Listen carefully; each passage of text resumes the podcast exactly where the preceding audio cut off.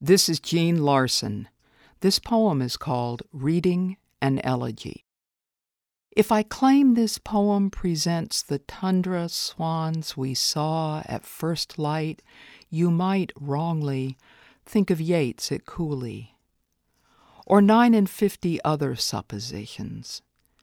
In fact, the blue slate of this lake reflected formerly some blockchain constellations. Alas, now, from Emasis, a star necklace makes an atlas, windlass, spyglass, free pass, so you say.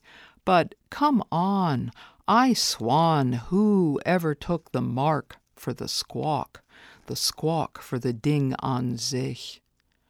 The weird ding is, the things themselves swanning about are also mere wavy carboxyl collusions, unestablishable ises, noise marks hooing here, over here. Hush up your eyes. The swans in their ghost forest, where long needles inscribed loblolly pines, are vehement enough. Past the channel, early savanna shine, prisms on grass heads fog. Don't make a deal of it.